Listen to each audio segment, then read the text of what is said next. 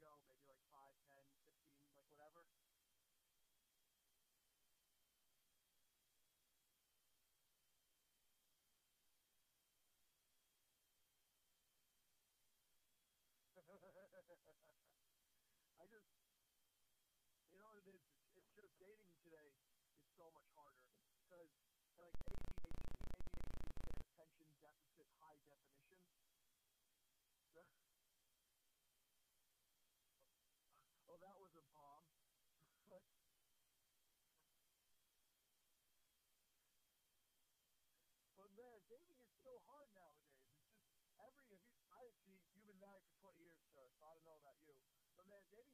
because I think too many women look at Hollywood movies and they want that instant spark and that instant chemistry.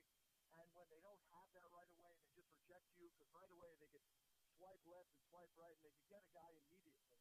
It just sucks nowadays, especially for any good dude. Like if you're not a perfect 10, if you're not over six feet, you don't have abs, your name isn't Chad, then